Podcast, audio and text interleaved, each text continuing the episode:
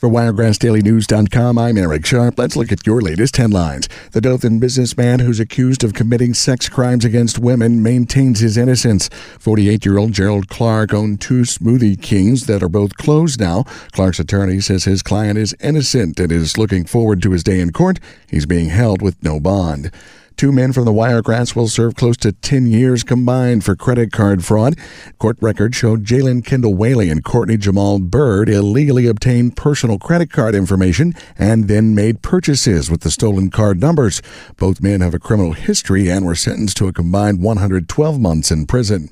The Alabama Public Library Service may soon discontinue its membership in the American Library Association.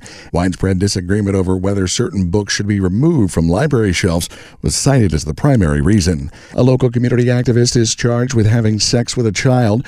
Dothan police say 45 year old Derek Oliver was arrested Tuesday with charges related to him having sex with a child under the age of 12. Investigators began looking into the accusations back in August. Oliver works with the nonprofit Team Up for Teams.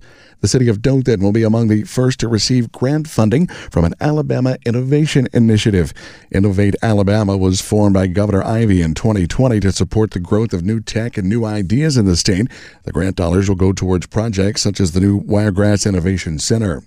U.S. Representative Barry Moore of Enterprise is running for the Republican nomination for Alabama's first congressional district in 2024. He made the announcement Monday, just weeks after the state was given a newly drawn congressional map.